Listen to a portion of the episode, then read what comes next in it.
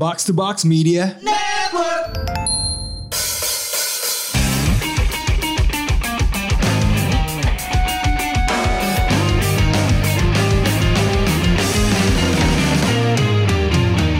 Hikuro Ikuzo.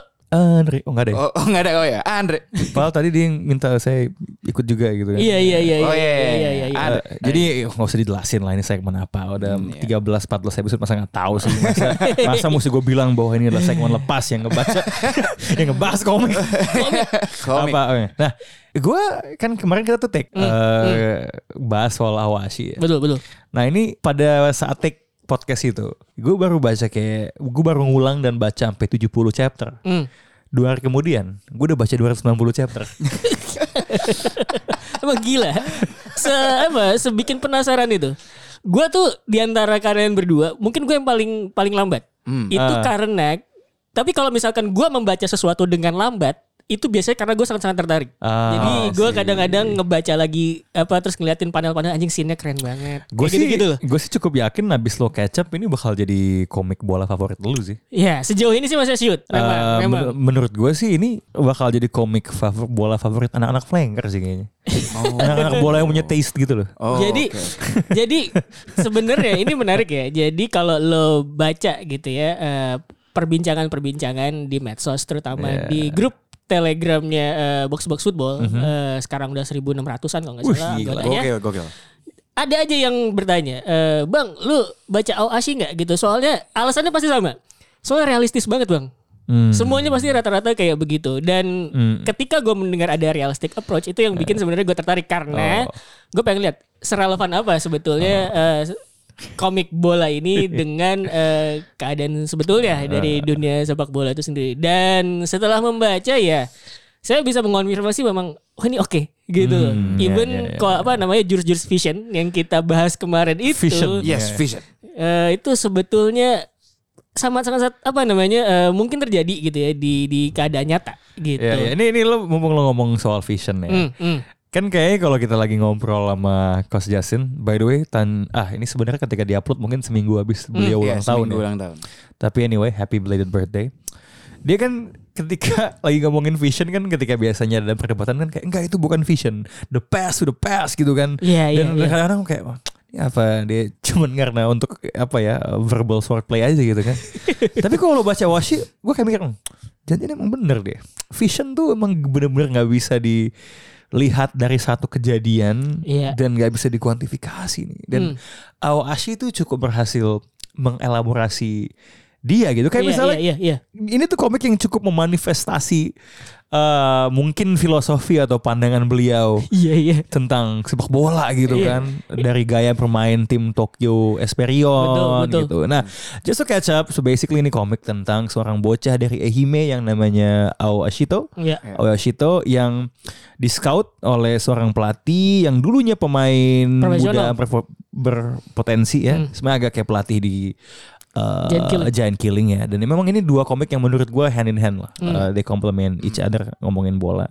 Cuma ini dari sudut pandang pemain yang di dalam klub youth setupnya dan ini basically mengcapture bagaimana dia dari bocah desa Hmm. dengan segala keterbatasan dan kelebihannya um, berusaha menaiki tangga untuk menjadi pemain profesional. Iya, nah, betul. melalui setup youth club. Yes. Jadi mungkin ini juga satu hal yang lebih realistik bukan dia tidak meromantisasi SMA. Inter Yeah. high jalurnya Yeah. adalah beda di mana lawan-lawan yang dihadapi ini bukan tim ini yang sering juara tapi lebih ke individual-individual betul. di dalam timnya sendiri. You setupnya itu. Yes, jadi ada tim aspeknya dan ada dog eat dog karena untuk bisa menjadi profesional ada kandidat-kandidat lainnya yang belum tentu bisa pada akhirnya berdiri bersama-sama di panggung yang paling tinggi. Betul. Jadi kan kalau misalkan lu ngomongin youth setup gitu ya di kehidupan nyata, lu tidak akan pernah bilang bahwa tiap-tiap tim muda itu harus jadi juara. Yang mana itu kan sesuatu yang aneh kalau di Indonesia. Lu Yeah. lu dengar bahwa Indonesia di Piala Dunia U20 wajib seenggaknya sampai semifinal gitu kan karena tuan rumah. Yang mana sebetulnya kalau lu ngomongin tim muda yang paling penting adalah progresi. Iya, Gitu. trust the process, get gitu. the progress. Dan itu yang menurut gua eh, muncul banget dan kentara banget jadi temanya di Aoashi bahkan dari chapter-chapter awal Hmm. gitu. Eh, lu itu kerasa banget pace-nya itu adalah langsung diterkam sama challenge-challenge itu sampai eh, di mana si Ashito itu datang ke Tokyo terus ngelihat anjir ada 86 orang gimana gue bisa bersaing oke terus akhirnya dia masuk ke 11 dan ketika masuk ke 11 terakhir eh, tryout itu harus diuji lagi sama tim pemuda aslinya Tim pemuda Tokyo. Esperion gitu Iya. kan di situ sampai saat itu gue tuh kayak gue bilang di episode sebelumnya adalah gue masih berkeyakinan dari 11 orang terakhir yang di tryouts itu Hmm.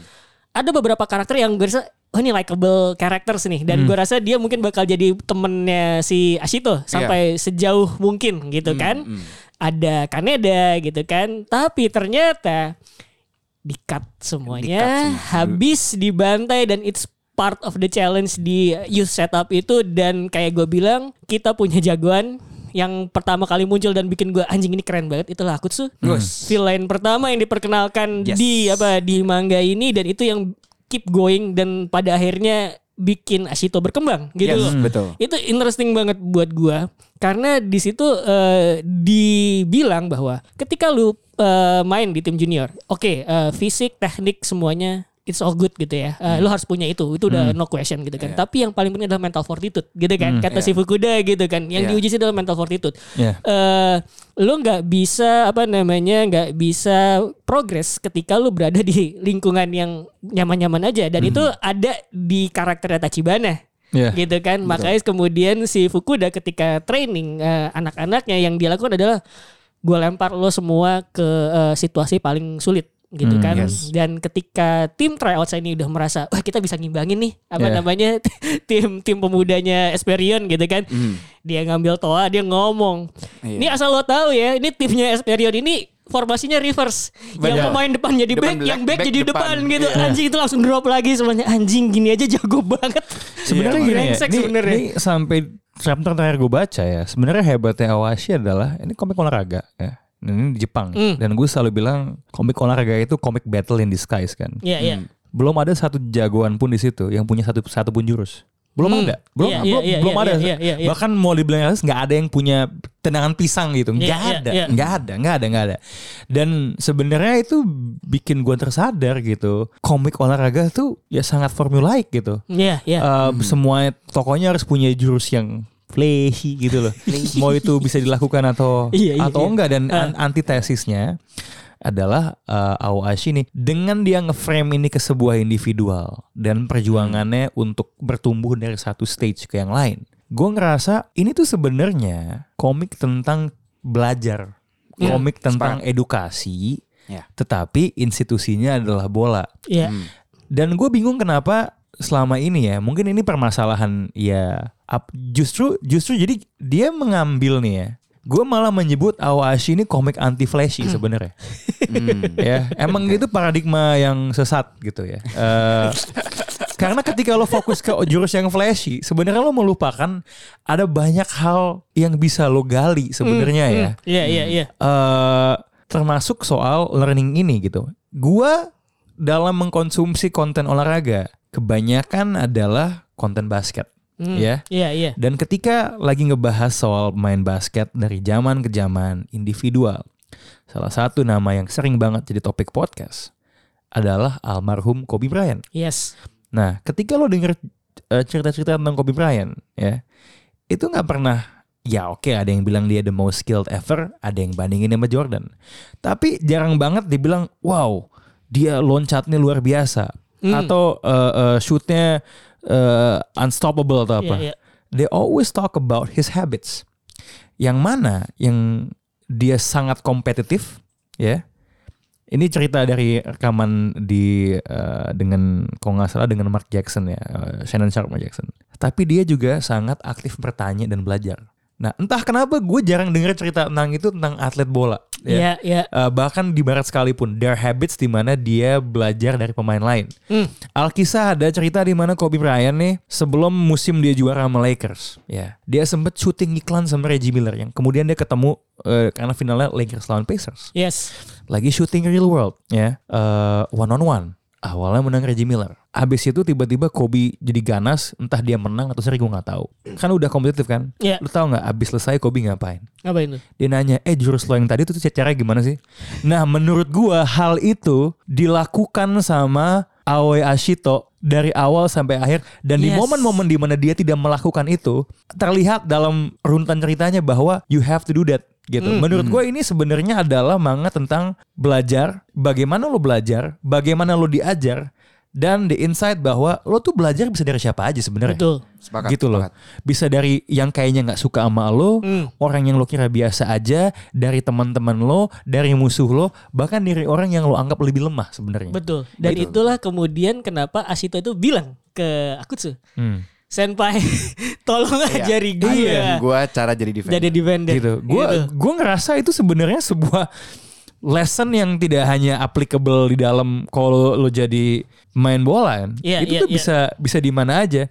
Dan gue suka bagaimana itu di frame. Mhm. The thirst to learn. Pemain paling jagonya kan ada namanya Kuribayashi kan. Kuribayashi. Yes. Kuribayashi senjatanya apa yang utama? Nah itu dia. Dia punya buku catatan. Buku catatan. Dia Dia nyatet. nyatet. Mungkin lo belum baca. Si Akutsu itu senjata itu apaan? Flash disk. Dia Betul. dia, dia punya film semua. Jadi Hmm. semua tokoh-tokoh yang jago di situ skill utamanya itu sebenarnya adalah belajar Betul. gitu. Dan dan mungkin sebenarnya di komik lain ada hint bahwa misalnya nih di Slam Dunk Soichiro Jin tuh oh dia latihan 100 terus ya kan shoot kan ya. Hmm, hmm. Tapi belum ada komik di mana jagoan utamanya dan idolanya semuanya itu di frame bahwa kelebihan utamanya itu adalah belajar. Iya, iya, And they frame belajar ini sebagai sebuah talent. iya. Kan dia saying kan uh, talent uh, uh, uh, uh, hard work beats talent, Yeah. talent beats hard work when talent works hard, right? Yes, yes. Nah ini tuh menurut gue it's really about um, uh, working smart sebenarnya dan dan Iya. being being persistent dan sangat menyenangkan melihat sebuah komik olahraga is kan gini olahraga mungkin bagi yang nggak ikutin itu kayaknya brownie banget ya. Hmm. Everything about Awashi is about the brain Yes. gitu loh bahwa memang sebelum lo menginjak lapangan pertempuran sesungguhnya tuh udah di dalam kepala lu gitu iya loh. gitu. Dan sebenarnya kan perkara main bola itu eh, berada di dalam kepala ini kan udah dikatakan bertahun-tahun silam di mana Hmm. kayak misalkan Dennis Bergkamp bilang Mhm. di dalam setiap tembakan harus ada thinking behind it. Yes. Gitu Lu mau kan? ngapain ya? Gitu dan gue pernah ketemu Juan Mata di Old Trafford gitu. Hmm. Gue nanya satu pertanyaan. What makes a good midfielder? Gue bilang. Gue nanya gitu kan. Kalau yang apa yang bikin sese- seorang pemain itu jadi eh, gelandang yang bagus? Dia bilang, oh itu gampang. Lo cuma perlu berpikir dan lo harus tahu dua tiga langkah ke depan lo mau ngapain. Hmm. Itu dia bilang kayak gitu. Of course, eh, school of thinkingnya Juan Mata adalah Spanyol. Yeah. Gitu yang mana eh, sepak bola itu bukan cuman flair, tapi juga main Yeah. yang harus diatur gitu Hmm. kan. Dan bicara soal belajar tadi, penggunaan data dan segala macam, itu kan sebenarnya udah ada dari bahkan 90-an pertama kali ketika gue ingat eh, Schalke itu ngalahin Inter di Piala UEFA. Ya. Yang jadi rame adalah pelatihnya itu si Hub Stevens sama si siapa namanya kiper Jens Lehmann Ya. itu menggunakan laptop Ya. untuk nebak arah tendangan penalti para pemain Inter gitu. Right. Ketika itu semuanya adalah wah ini profound banget nih menggunakan teknologi segala macam. Tapi kan makin ke sini itu kan makin menjadi sebuah norma, sebuah norma gitu, sebuah kewajaran gitu kan. Itu udah apa namanya eh, level dasar lah gitu. Nah di komik manga sepak bola sebenarnya terlepas dari banyak yang punya realistic approach, Jan killing juga gitu Yeah. kan. Tapi kan yang menggunakan eh, data dan segala macam Hmm. itu ya itu yang bisa dibilang masih sangat jarang gitu Iya, loh. That's why kenapa manga ini tuh jadi interesting gitu. Right. Terutama yang gua suka banget adalah ketika dia explaining eh tactics gitu ya yang Mhm. mungkin kalau lo baca Bisa di artikel segala macam tuh agak ribet. jelimet gitu Ya. kan. Ini dia bisa menjelaskan dengan sangat mudah dan pertama kali mengenalkannya adalah dengan pakai koin. Yes. Itu, itu, Koin itu keren receh. banget koin receh gitu dan di situ gue juga pertama kali ngeliat Ashito ini bukan sekedar raw talent yang main tanpa otak gitu. Iya. Walaupun dia nggak mungkin waktu itu dia belum bisa ngejelasin, gue nggak bisa ngejelasin gimana. Iya. Tapi pokoknya gue Iya. inget posisi lawan gue tuh di sini sini sini Sini, sini, sini, sini. eh, teman gue di sini sini sini. Oleh karena itu gue harus occupy space anjing itu anjing di manga sepak bola ada frase occupying space iya, gitu iya, yang iya. mana biasa lo temukan di omongannya mungkin Pep Guardiola atau pelatih-pelatih Iya, iya, iya. modern gitu loh. Ya dan masa to your point gitu ya, gue ngerasa sebenarnya ketika bikin komik ini mangakanya tuh memang eh, ngikutin Pep. Mungkin dia Iya, sebenarnya langganan di atletik. Eh, mungkin dia misalnya sempat magang di klub, maksudnya kayak ter- terlihat kayak punya insider information. Kemudian mampu dia artikulasikan dan kembali ke topik soal pengajaran. Ini kan sebenarnya fasenya adalah si tokoh utamanya punya kemampuan itu. Yes. Tapi dalam pertumbuhannya untuk bisa mengembangkannya, dia harus belajar memahaminya. Betul. True. Gitu. Kayak sometimes lo nggak tahu kenapa lo pinter, kenapa lo kuat, tapi dia diajarkan untuk tahu dan dengan metode-metode pengajaran yang bagi gue tuh cukup unik. Satu hal yang sticks to me adalah statement pelatih ya dibilang kayak, "Ih, lo bisa aja gue kasih tahu, tapi nilainya beda." Ketika lo Iya, iya, berhasil menemukan jalan itu sendiri gitu loh. Hmm. So there's a lot of wisdom tentang bagaimana transfer of knowledge itu harus harus terjadi gitu. Yes. Um, dan banyak apa ya inovasi masa gini loh. Kalau kalau dunia bola ya lo sering, sering denger soal metodenya Thomas Tuchel misalnya Hmm. kan dengan stimulus oh dia main bola satu tangan mesti pegang bola tenis yang mana hal-hal unik kayak gitu tuh ada di dalam pelatihan di dalam tim yang ya, ya yang sebenarnya ada pertandingan-pertandingan bola yang menarik ya tapi menurut gue terkadang bahkan dalam lati- dalam latihan menurut gue nggak ada dengan mungkin pengecualian Gianni Killing atau apa Yes. nggak ada komik yang ngasih lihat latihan tuh sebanyak ini Nah, Benar, benar, Nah, itu benar. juga. Dan there's a saying kenapa Thomas Tuchel tadi latihannya pakai bola tenis selama segitiga itu untuk bikin pertandingannya jadi gampang sebenarnya Hmm. karena pemain udah biasa latihan dengan situasi lebih sulit ya hmm.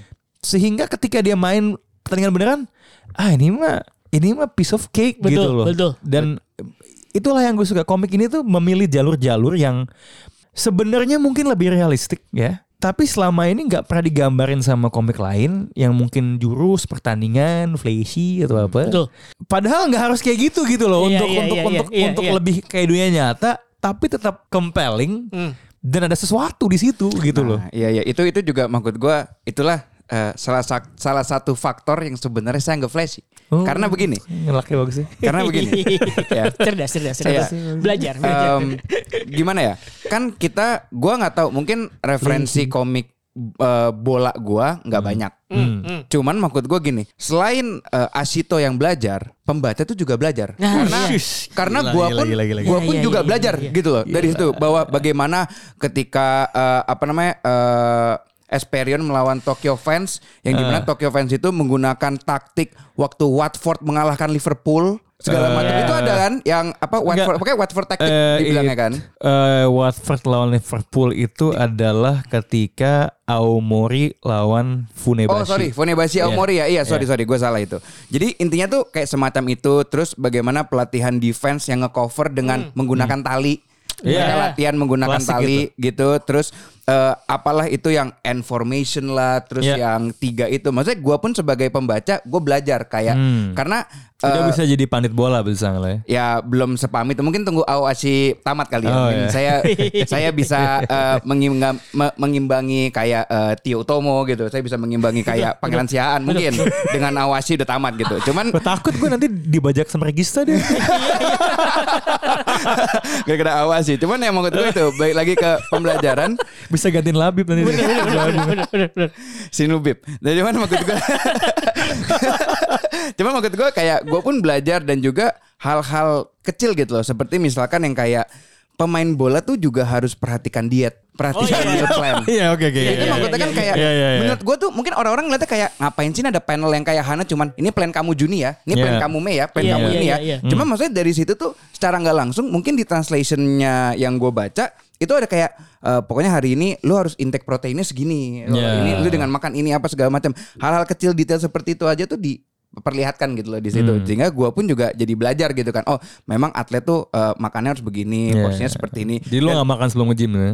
Eh, apanya Lu gak makan 2 jam sebelum nge-gym kan? Ya tapi kan pre workout tuh butuh gitu Oh, kan. iya, Pre pre workout tuh butuh untuk workout gitu segala macam. Maksudnya kayak gue juga jadi selain uh, Asito dalam pengembangan developmentnya dia belajar, Hmm. kita yang mengikuti Asito dari chapter 1 sampai sekarang tayang 292, kita juga belajar gitu. Dan kalau misalkan kita ngomongin lagi soal flashiness, Ya.